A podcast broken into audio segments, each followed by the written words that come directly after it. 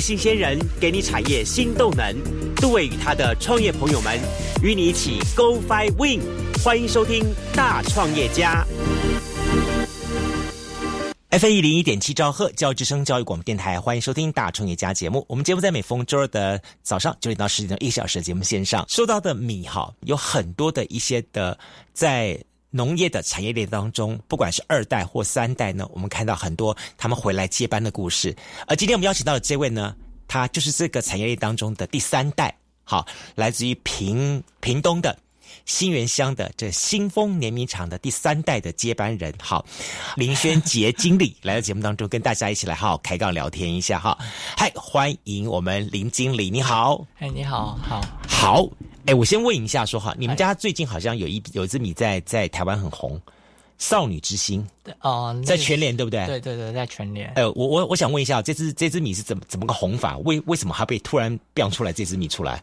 哦，它也真的是很意外啊！我觉得应该是包装行销上的成功啊！啊，主要是第一刚开始看到这个包装袋的设计，其实也是有点觉得很粉红哎，对，太粉红了。然后代理商就会觉得说，这样子才能在架上抢眼，因为这很适合这个女性哈，尤其是上班族女性会很爱耶，对不对？对对对对，所以全年。大部分支持少女之心的都是阿姨或者是那个上班族少女少女们，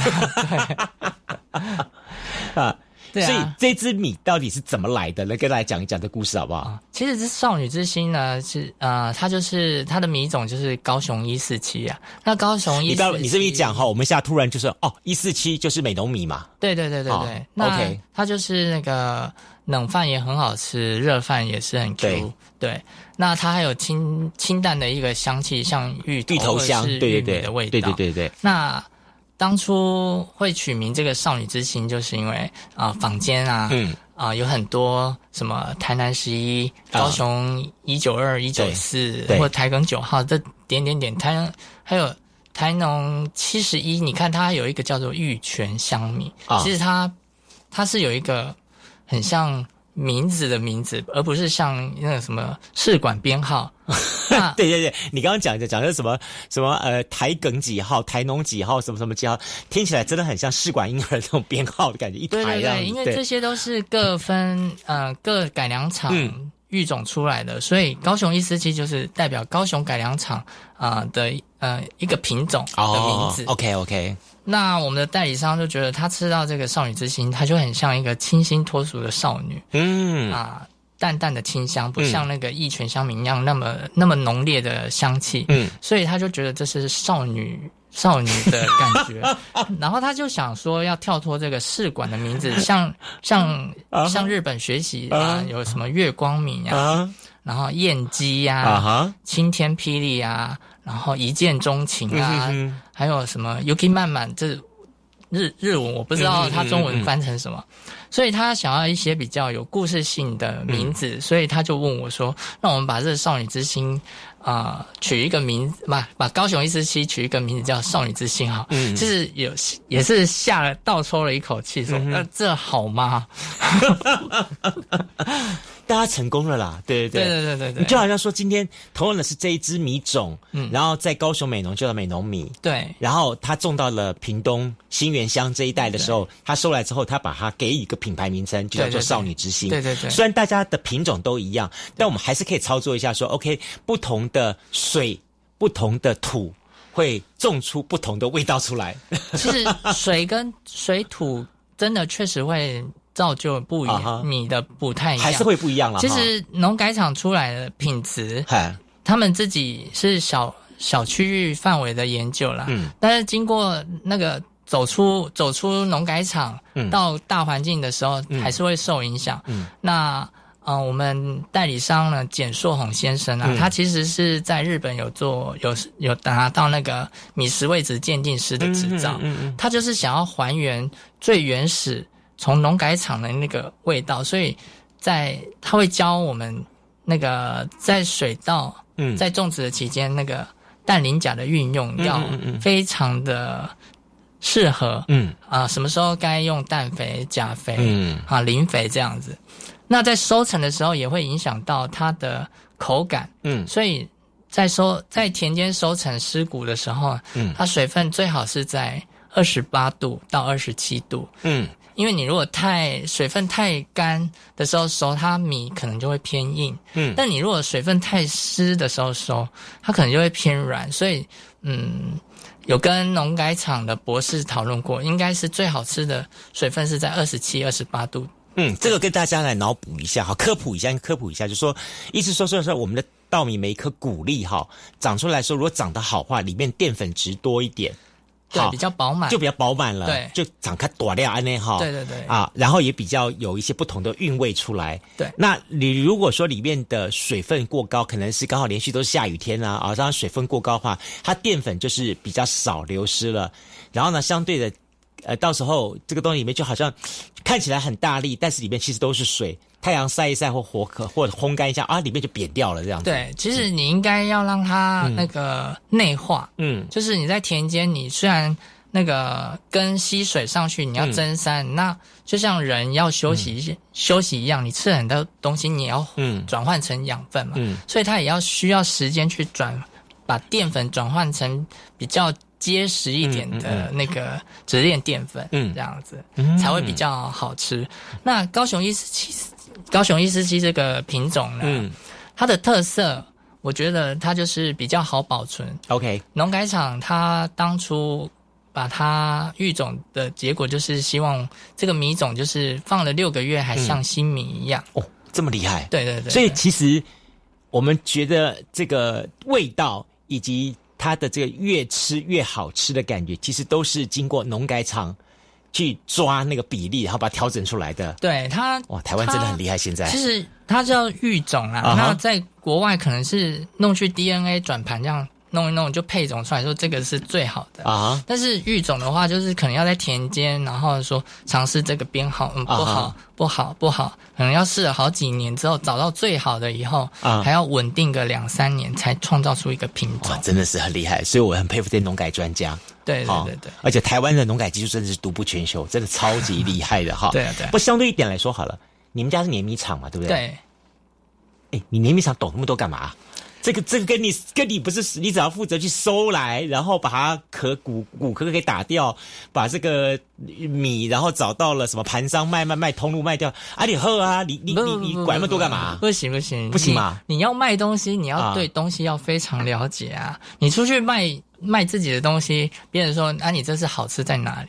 你说不出个所以然，人家为什么要相信？等等等等，这里我也很奇怪。我看我拿我我这两天我也问过你的 schedule 行程，你跟我说你在夏天要采收稻子，这这跟你碾米厂的这个这个这个到底关系在哪里啊？哦，因为我们新丰碾米工厂是有产销产销班的。OK，那我们就是每年都会跟农民去做这个高雄一四五跟高雄一四七啊哈。那他们采收之前呢，一定要先。采样看有没有农药残留嘛？这是应该普遍一般那个气作田或是有做产销履历的的的米都需要做采收前要采样，才不会有农药残留。对，那在做农药残留的时候呢，你顺便要告诉农民说，你这个可能还要多少天才可以割。所谓还有这样，就是说我采收之后，大家看里面饱含水分，就说对对，你这你还要再过十天，不然的话水分没办法好好冲干，对对对对。那你看，那为什么会说这两天会在田里面 帮忙？就是因为呃，因为有下雨。那因为你你那个有些农民他整地没整好，那肥肥施的就是会不均匀，那就是会有倒伏啊，因为他的氮肥吃太多了，OK，太营养了，就人太吃太撑了啦。对，那个稻穗，你看你也知道那个。那个叫做稻穗会点头的嘛？对对对，就人家都古时候人说要像稻子一样，谦虚为怀，对对对，因为它太重了，所以它就倒下去，就 整个都扑街了。所以你们要赶赶紧抢救，不然它倒下去倒太久后就会烂掉。它不会啊，暂时是不会烂掉了，但是呃，如果是高雄一四五这个品种，因为它的稻壳比较薄啊，然后然后那个水那个湿度啊啊。如果连续下雨超过三天，然后那个湿度在就是太潮湿，六十八到七十个小时，它就会发芽。发芽，你知道它就 又长新的出来了。它就发芽之后，你也知道，它发芽就是会转换那个米粒的淀粉，所以米被那个芽给掏空了，对，收起来它就是灾害谷，它就吃起来就是像。很空虚，稍稍没有弹性，没有粘性，什么都没了。你这个让我想起来，就是我，比方说我们吃螃蟹，嗯，你如果螃蟹摆它离水太多太久，然后它还是活的的话，它可能壳啊，它们都聚在在里面，肉已经掏空了，对，好多已经消化变扁扁的这样情况，就不好吃。对对对对对，哦，原来刀子所以要去帮他看说啊，这怎么怎么嗯嗯嗯怎么挽救它。那当然，我们会希望说，你先你先割那个好的过来，然后这个这个已经倒的，我们就是暂时先啊放弃了，放弃了。也不是说放弃啊，那你暴殄天物，可能明年收成就会更差。我还是会相信这些。OK OK，所以你就是想办法，然后看他是不是能救。对，哎，所以这么说好了，你们家虽然是碾米厂。但你们家真的是做叫工作的四个字，包山包海耶！你要下去 去懂外面这些种田种什么，还要跟人家契作，到时候契作的过程还要收进来之后，保证收呢，收进来之后呢，你还要把它去骨，然后去什么，反正哇里吧唧一大堆，弄好之后，我还得要搞个品牌，要找到通路商再做行销。其实其实不是说包山包海，其实是一个。做生意要有一个诚信呐，嗯，我不要说我跟你气做，然后我就是等着你谷子收来，我什么都不管，嗯，这如果我是农民的话，说你得起底下跟他剩几年，嗯。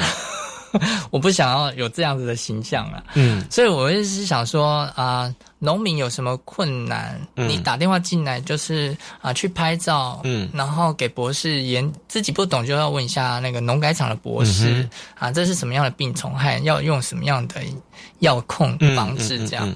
那如果说呃，我会希望说跟农民的互动要多一点，嗯，就像我人跟人之间。嗯。呃，互动关心一点啦，对对对，要要让农民觉得是我有在关心他。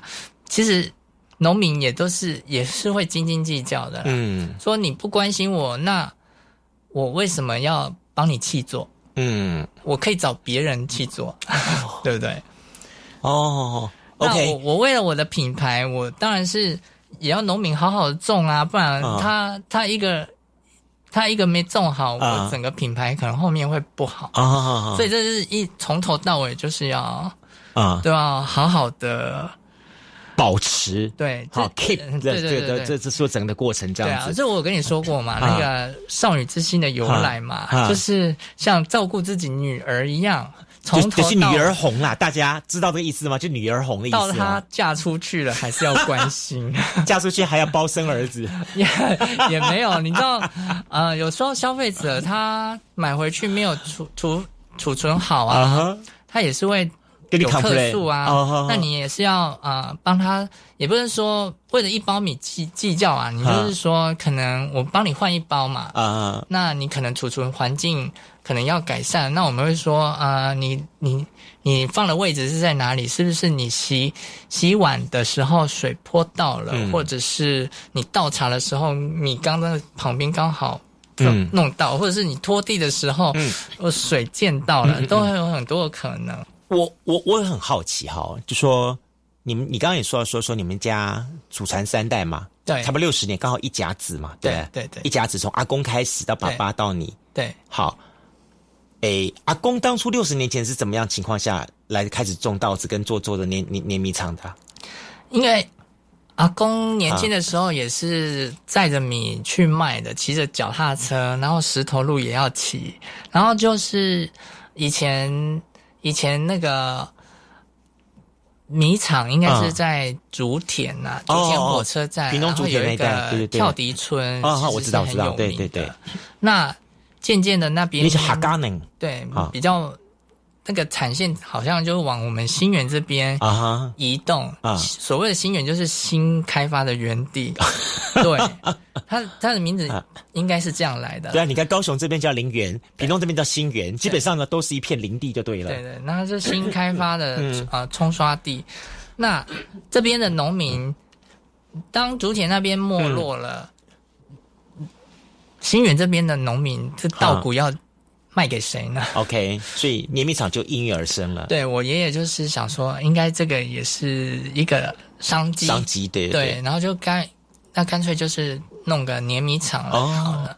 你爷爷在之前呢，也是做什么行业？送米的哦，就到处送米这样子。对啊，对啊。也是犹豫了很久，因为考虑自己的能力能不能做到，但是一直农粮署一直说你要跟上农粮署的计划，否则你这个产业可能就是会被淘汰。嗯，那爸爸也不想要阿公建立的这个基业就这样嗯不见了，所以就是转型，嗯，然后就是配合高雄农改厂，嗯，然后寄转高雄一十五，嗯，然后。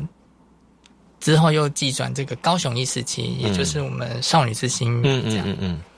那寄转之后呢，第二步就是要做出自己的品牌。嗯。那一开始我们就是春上米是我们的自有品牌。嗯嗯嗯嗯。那我们有就是一个 logo，就是一个稻子旁边一个蜻蜓，上面写一个村上这样。嗯嗯嗯嗯。那那我们村上米经营了大概十年吧，才有这个契机。嗯。上到全联去哦，对对对，其实第一年操作没有很成功啊，因为你也知道，刚开始接洽，我们年的米都没有很好啊，所以这个啊大昌米铺的那个老板啊。简树勇先生说不行，你这样会害我的品牌不好，所以我也是学着说，我发觉这是层层关卡，对啊，哈，对啊，你上头你的收购的厂商来盘商来跟你。这个联名厂做要求，你只好再往前去要求种米的人，也要种出这样的品质出来。其实农民不好控制，所以还要给他们上课。那上课也要保证他们确实听得进去。OK，啊，这些也都是要下很多功夫。所以我们说，为什么要要自己去日本比赛，就是因为，嗯，告诉我的班员、我的农民们，说我做得到啊。你们也做得到 OK？你你还要组织这个农百班，对，好，因为你既然要成立一个品牌的话，它的产品的数量一定要源源不绝。嗯，那有个班的话，它比较能够保障，对对对，这个数量的部分，对啊。但相对一点就是，这人吃五谷杂粮，各有高矮胖瘦，你得要把他们东西做一个统一一致出来，这是一整套的东西在运转了。均值，对对对对对。哎，私底下偷偷问你哈啊。这样上全年到底好不好卖？然后有有没有赚？好不好赚呢？要赚赚赚，有有赚哈！我要我还是要官方一下，非常感谢全联的消费者们那么支持，少女之心哈！至少哈，至少上全联是一件蛮正确的事情了哈！而且全联也看中你们，然后把你们做了主打商品出去，这样。其实，我觉得，呃。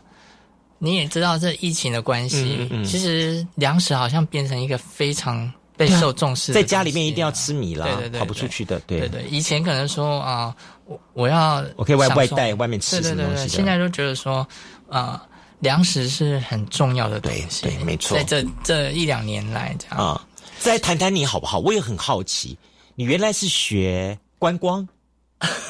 其实我是外文系的啊，然后我有去做过旅行社，也有做过那个呃货运承揽，然后之后老实说，你你到现在我看你的感觉还是比较像旅行旅旅游业界的。那是因为可能 后来去温哥华工作，在在那个饭店工作比较久，所以你才会觉得说像观光业。对，就说，但是你回来多久了？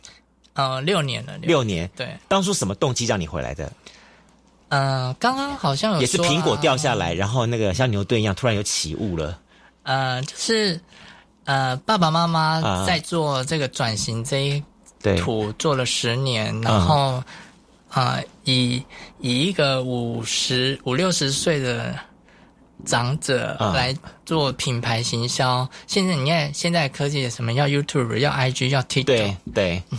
对他们来说真的很吃力，所以爸爸妈妈一直说希望我回来，跟弟弟一起做这个。弟弟负责啊烘干碾米这个生技术面的东西。对，那我就要你还负责行销，我要把的。对啊，我要把饭店那一套管理作业来经营我们的经营我们的米厂，还有行销。因为你也知道，饭店也是要行销。对，没错，没错。那管理的话，就是要以呃，我会我确实有。有把我们饭店那一套那个里面员工的管理带进来，啊，什么？不然现在那个销售量比较多，嗯，那个生产线每个人都加班加到 快昏倒，都不愿意加班了。啊哈，这也要好好的调整，让每个人都有平均均，就是啊。我比较在意的就是均衡啦，就是你今天有加班换明天啦。总之一句话来累死别人啦。你带团队还是有套方法了哈，对对对，不是说跳下来带团队就自己人家跟着你走了。对啊，谁谁要听我的？那那这是员工的部分，那农民一样，就是我做得到的，你们一定也可以做得到啊。只是可能你你没有像我比较专心，所以我要帮助你。哎，然后提林先生。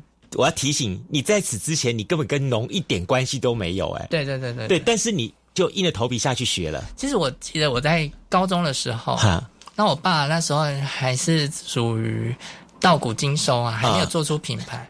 然后他有一次外出，嗯，然后我还在看连续剧，这样，嗯他就交代我说：“等一下那个米那个在漏哦，嗯，你你要去看一下有没有满，不然它会漏出来。”嗯，结果我就看了连续剧，又看了忘记了。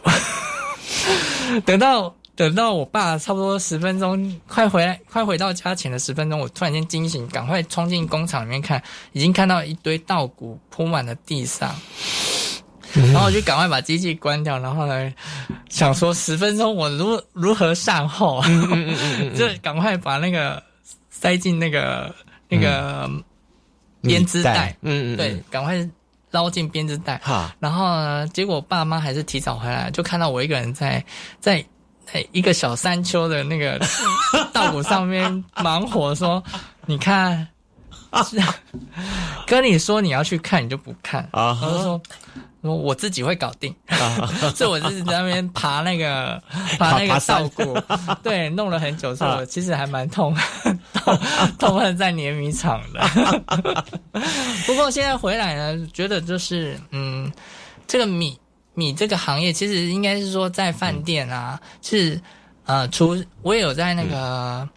在厨房帮忙过，然后呢，就会想说这个做菜要怎么做，这个饭要怎么煮，然后就想说，我以前是卖米的，我连煮饭都不会，我只知道用电锅这样子丢进去就对啦，一指符嘛，对不对？谁不会？他说没有，你洗米要怎么洗？我觉得这都是学问，对，而且都是累积下来的。对，然后那时候那个大厨啊，他是说。这个饭好不好吃，代表了一个我们的饭店，你不能随便煮。所以你们你们碾米厂还要负责教大厨怎么来煮？没有没有没有没有没有，是大厨教了我怎么煮。然后说：“天哪，你你们家卖米的，然后下次你回温哥华的时候带一包你们家的米来煮煮看。”他说：“你不要把米煮坏了。”后来才知道，还才比较认真对待这个米了哈。我们身边周遭这样一个好像习以为常的东西。真的是哈，今天的节目当中，我非常高兴邀请到是来自于屏东好新源乡的这个新丰碾米厂的第三代哈，呃，我们啊林轩吉呃林经理好来节目当中跟大家来开杠聊天。我们先休息一下，刚才呢听得到很多他的呃，不管是在经营米厂，或者是说 OK，那呃，我们对于一个米的品质的控制从。生产到整个销售出去的过程是这么样子的，要关注到每一个细节。但是我想说，一定这个东西牵扯到一个很大的重点，就是 marketing 行销这一块，也是他刚好他目前最重要、最负责的这一块的东西。对，那这一块又是如何呢？我们休息一下，待在下一段节目当中，我们继续来跟我们林奇聊聊这个话题。马上回来节目现场。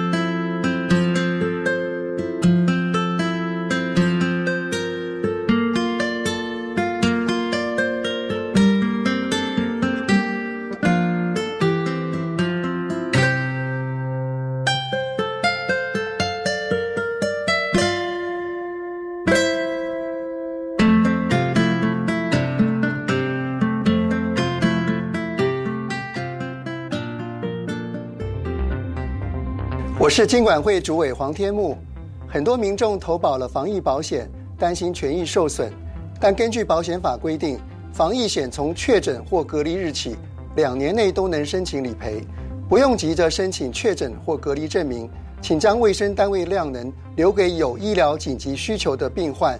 疫苗打三剂，一起做防疫。有政府，请安心。以上广告由行政院与机关署提供。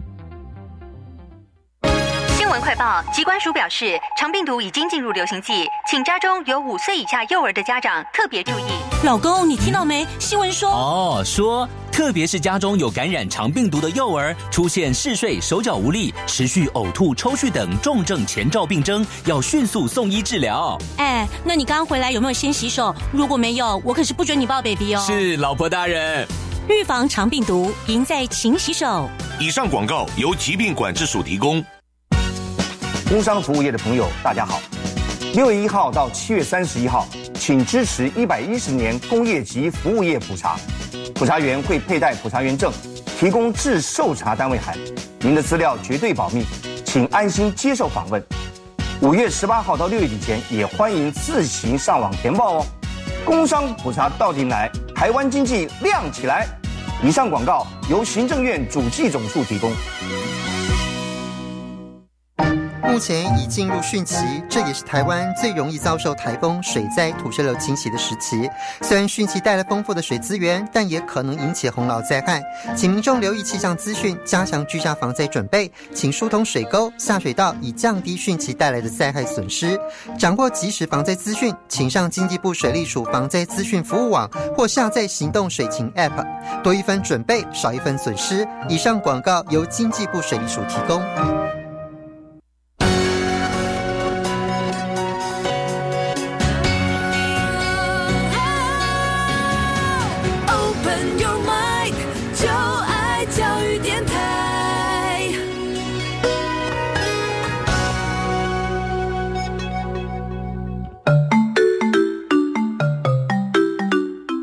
教育广播电台高雄分台，我们的收听频率是高平地区 FM 一零一点七，恒春地区 FM 九九点三，澎湖地区 FM 九九点一，江南地区 FM 一零七点七。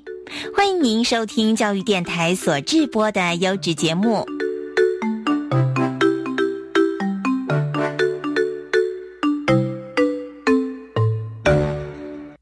F 一零一点七兆赫教育之声教育广播电台，欢迎收听大创业家节目。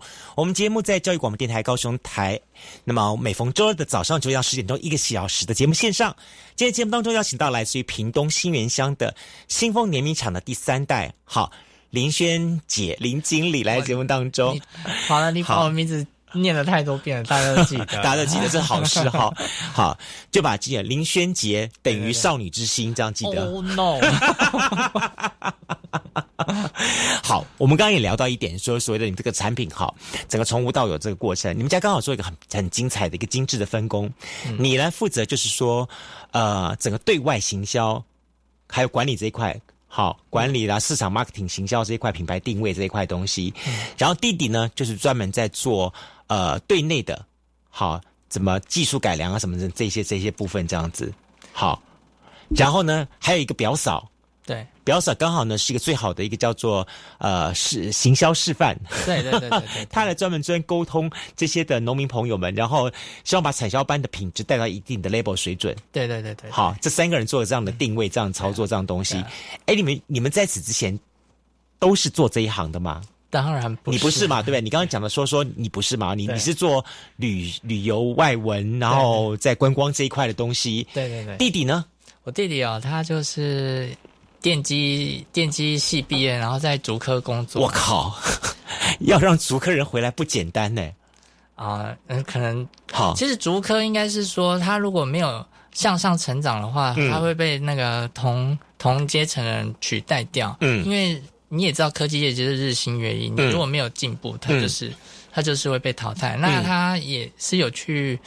上过进修班，然后觉得这个产业不是他想要的，他就回回家工作嘛。嗯，那回家工作，因为在年米这个也有很多设备要维修啊，什么其实跟像像电脑坏了啊，也是弟弟在修啊，啊网络有问题弟弟在弄啊，其实都跟他所学的都有一些息息相关。总之，弟弟不想跟人互动啦。他对他比较因为竹科都很宅啦。嗯，应该是说 对机器不会。跟他念碎碎念，人会碎碎念。哎，这样不错哎。所以后来他结婚，讨个老婆，这老婆也让他去管账，然后他也不跟他碎碎念。对对对对对对啊对啊对啊。那那表嫂呢？表嫂原来做什么？表嫂她以前也是学会计的，然后就就是从台南嫁到屏东之后啊，也是跟着一起种。天啊，你们家原来每个都是不务正业，到时候全部都来跑来做米。呃，对的，形成一个产业链。对对对，这很有意思，这样子哈。那因为表嫂她其实呃跟着舅舅，嗯，呃有在种田嘛，其实她入手比较快啊，其实她也是有考过那些啊农药的。证照，嗯哼哼，哇，他对农药的名字都很熟，像我还是有的时候还一知半解了哈，不是说一知半解，是会记错，说这个是对抗稻热病的，这个是 对抗那个。我我活了这么多年，我只知道一个叫毒丝本，一个叫欧罗肥，对对对，就这两个，其实很多哦，很多名字很多了哈，对，但这里面有一点的说好了。从爷爷最早，他只是单纯做个碾米厂。嗯，爸爸这个时候也开始有概念，所以叫品牌叫做村上米。对，然后呢，呃，还希望说，OK，带了传销班到日本到各地方去，好获得一些品牌的认证等等这些东西。但到你手上，你现在专责最重要的工作，好就是做这个品牌的重新的定位、行销跟整个的流程。那你在接手这个的过程当中，有没有对你来说是一个挑战？然后有没有经历过什么样子你觉得很 fighting 的事情？其实要做一个品牌，嗯啊，你如果没有一个契机，嗯，那你就是要把你的品质顾好，嗯。那所以这个是我认为，啊，从从消费者到生产者，嗯嗯，真的是每一个环节都要很认真，嗯，很细心的关注一下。那像，其实刚开始进全年没有很成功，嗯，那怎么？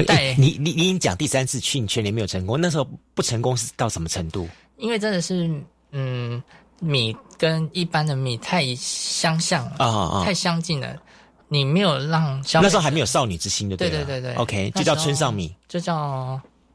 老鹰看米，因为屏东地区就是那很多老鹰，对对对，就是有一个老鹰红豆，那我们就想说我们这边是老鹰米之类的。嗯嗯。可是进去之后，就是大家都知道，你这就是一四七啊，啊一四七，我为什么不买美浓的一四七就好？对对对。所以要做出一个不一样。那所以啊，除了碾的地方，就像刚刚说的，嗯啊。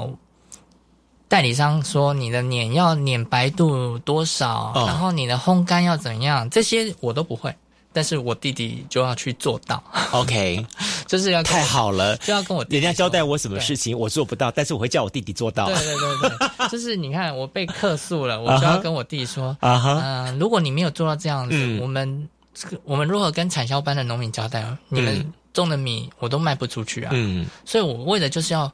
把我的品质做好，把米卖出去。第一个就是要烘干，就是要照这个照这个日本的规格。嗯嗯嗯，你要分两次。嗯，你烘到什么时候，你要再去均值一次。嗯，然后再继续烘。嗯，然后你的火力不能开太大，不然火力开太大的话，它就会同裂，同裂你就会变成碎米。嗯，经过筛选之后就没了，那变成我损失很大。我我留的好的，结果我们真的没有想到这些东西。原来火力过大哦，这就是所谓过干了，它就碎裂了。对你碰到水也会，你碰你在煮洗米的时候，它也会裂啊。对对对，它虽然没有完全断掉，可是当你在煮的时候，它就会爆开。OK，爆开之后会发生什么事？它会跟隔壁的米粘在一起。它会影响到它受热，其实这更多细节。因为米的芯跟芯这个会粘在一起，对它的淀粉就爆开了，就粘到隔壁的米，然后就会容易糊掉了。所以米就有分等级呀。嗯，在坊间就是分三等米、二等米、一等米。嗯，那一等米就是最好的，就是米粒每一颗完整米粒，颗颗晶莹剔透。对，然后。就是比较完整，嗯嗯，那比较完整的米煮起来就是比就比较好煮了，嗯。那如果说你只是想要煮个稀饭，那你就三等米就好了，反正要煮成糊的嘛，对不对？对对对。哎，那我们怎么知道一等、二等、三等长什么样子啊？在通路商那个包装后面都会有写一等、二等、三等。哦，它背后哦，我有看到了，你们家这个少女之心后面写一个品质规格，然后 CNS 一等，对对对对，啊，就是代表晶莹剔透一颗颗的独立这样子。对对对对如果是三等，代表说它可能它是有可能破裂的。对对对，断裂的，或者是那个白垩粒比较多。白垩粒就是米没有晶莹推，没有晶莹对，你，中间一块黑白白的，对对对对对。哦，有这么样那个那个就比较不会 Q 弹啊哈。对，哦，那你如果 Q 弹，就是因为它。晶莹剔透的原因就是它那个米在田间生长的过程有完全熟化，转换成那个透明的，嗯嗯嗯，那那个才会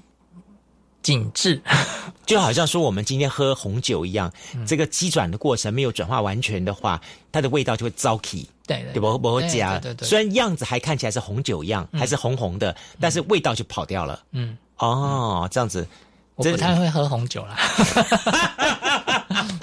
我只好说对对对，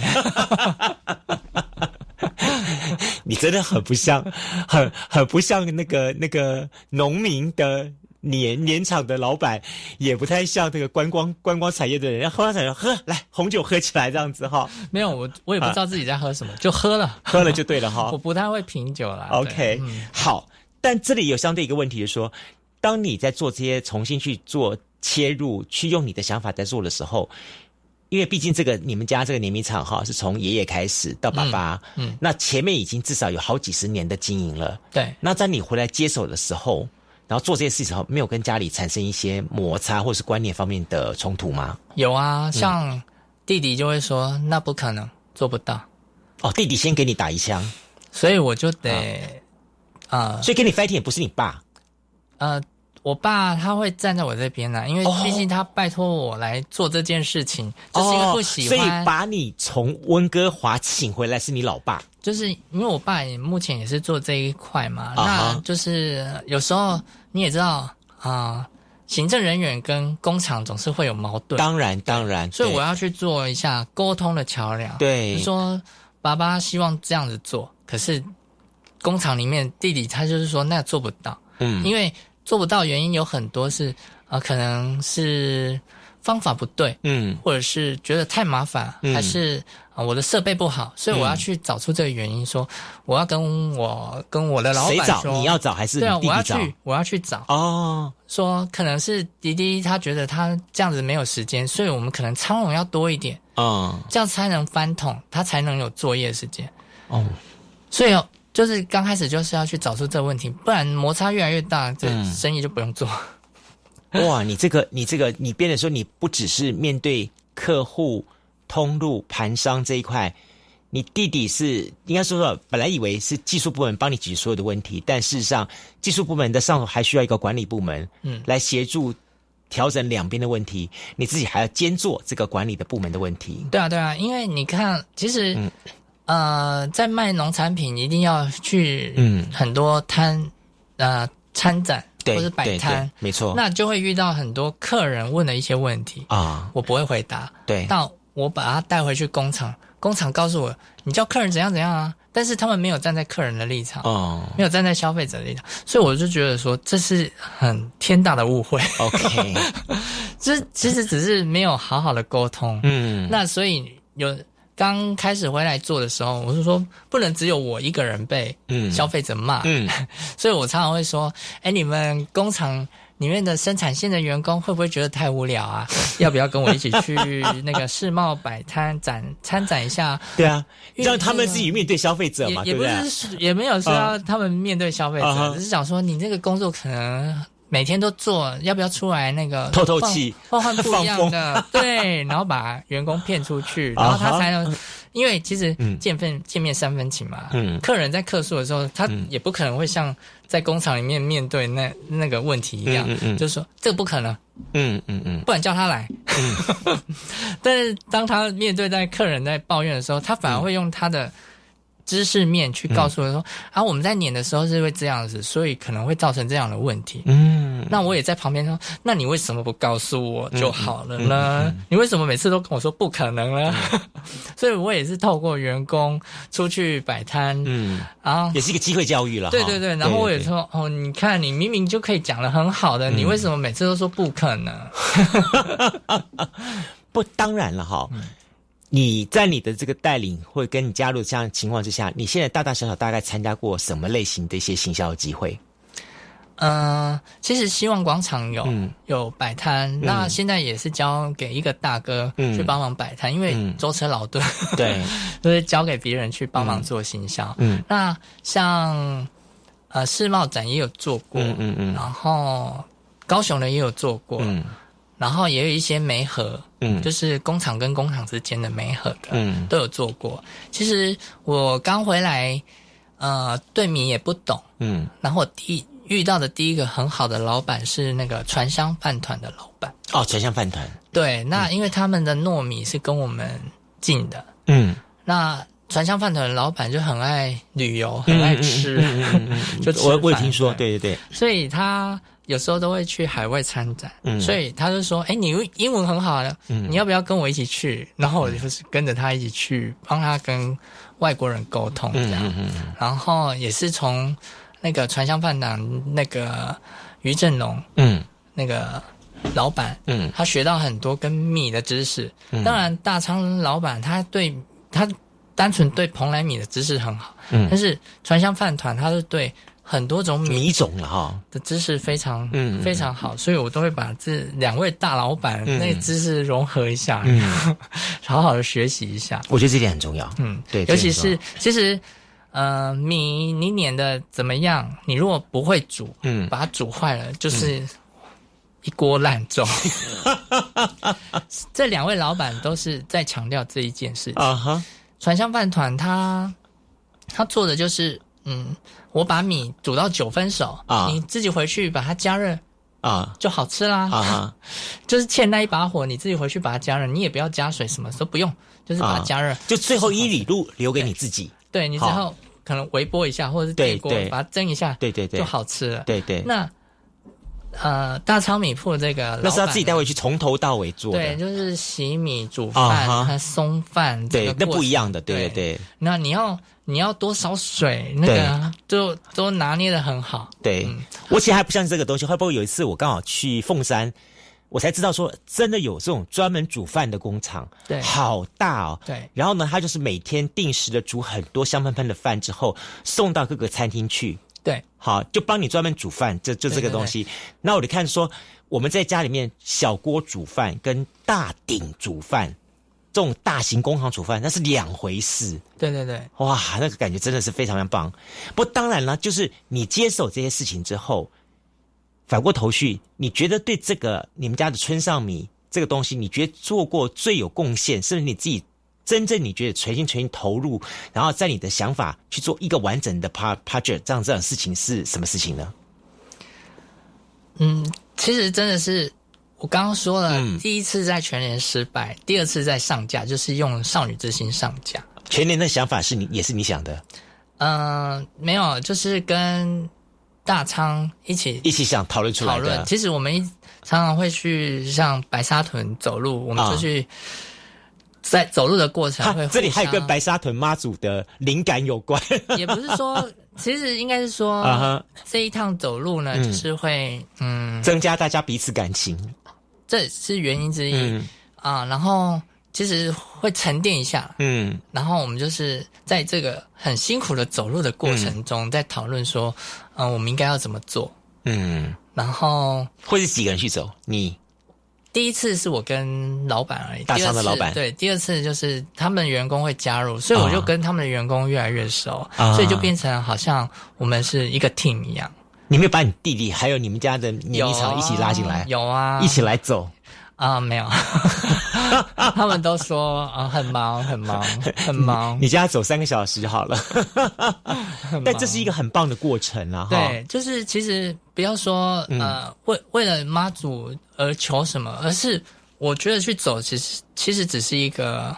心灵的沉淀，然后你看也是透过认识很多人，然后很多想法，我们在路上会认识很多各行各业的人，为什么要走这个？然后介绍我们的米啊，因为他就说哦，你是做米的啊，啊米怎么好吃？我们要把怎么样把米煮的好吃告诉他，让他去告诉别人。我真的觉得说米这个东西最大不同点就是，你说再多不如就是把它做出来，一碗饭让他一口气吃下去之后，那第一口他知道到底什么叫好吃。对对对，对？哈？对对对。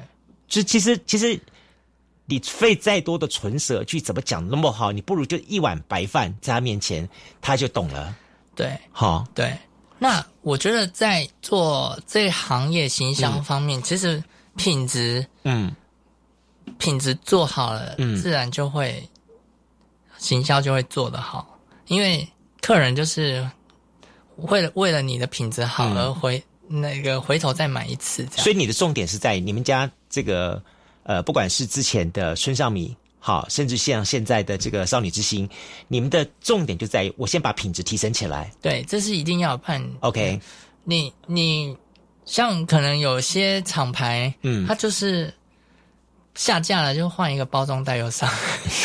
一般的米都喜欢把它碾得特别白、特别透亮。对，但是呃，在学习就是跟这些老板学习过，还有这些那些。啊，农改厂的博士，嗯嗯，还有去日本比赛之后呢，其实我认我的认知，嗯，它米上面有一个叫做糊粉层，嗯，它就是最好吃的部分，它就是会造成那个你的米会煮完之后松完饭之后会发亮。哦，然后跟那个，对发亮不是是因为加油吗？那不是，我听人家讲说煮饭的时候加一点沙拉油，那当然也有可能，其实它那个浮粉层其实它是。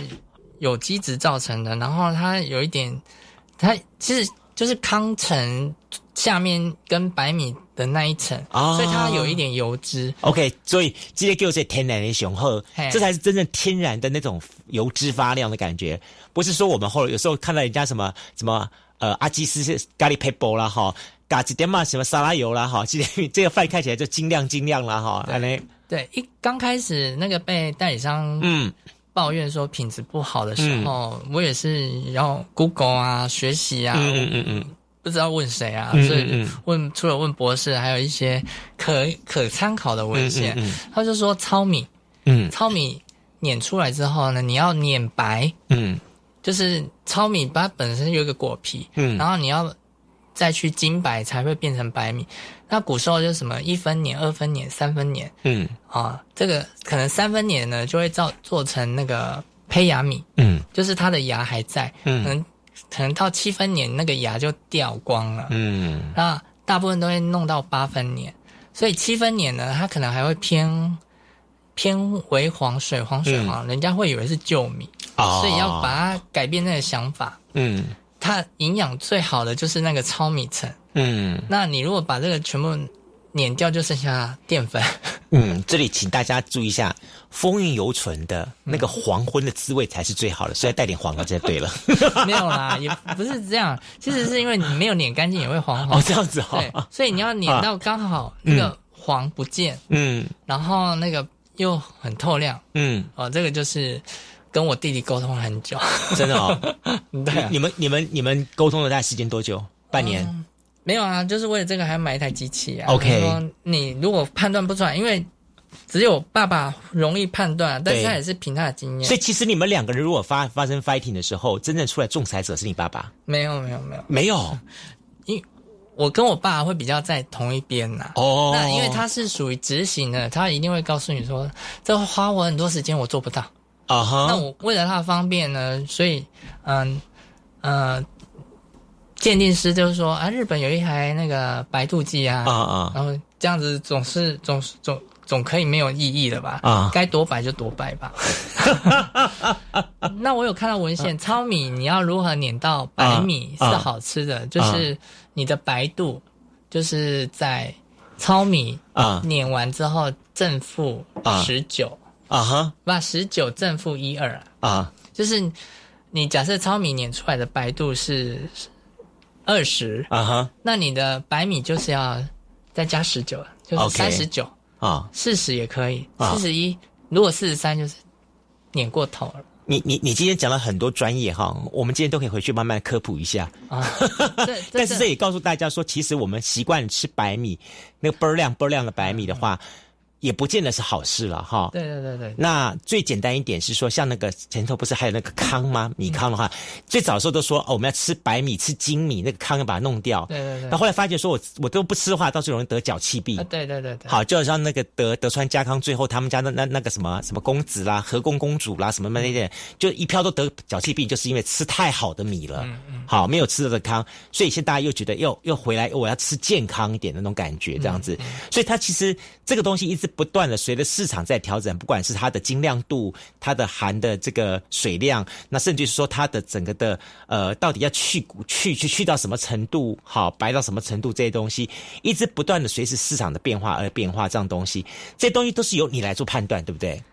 嗯，我会判断，然后所以目前有在全脸上了第二个品牌，嗯，他做的就是胚芽白米。哦，嗯，它也是用少女之心的牌子吗？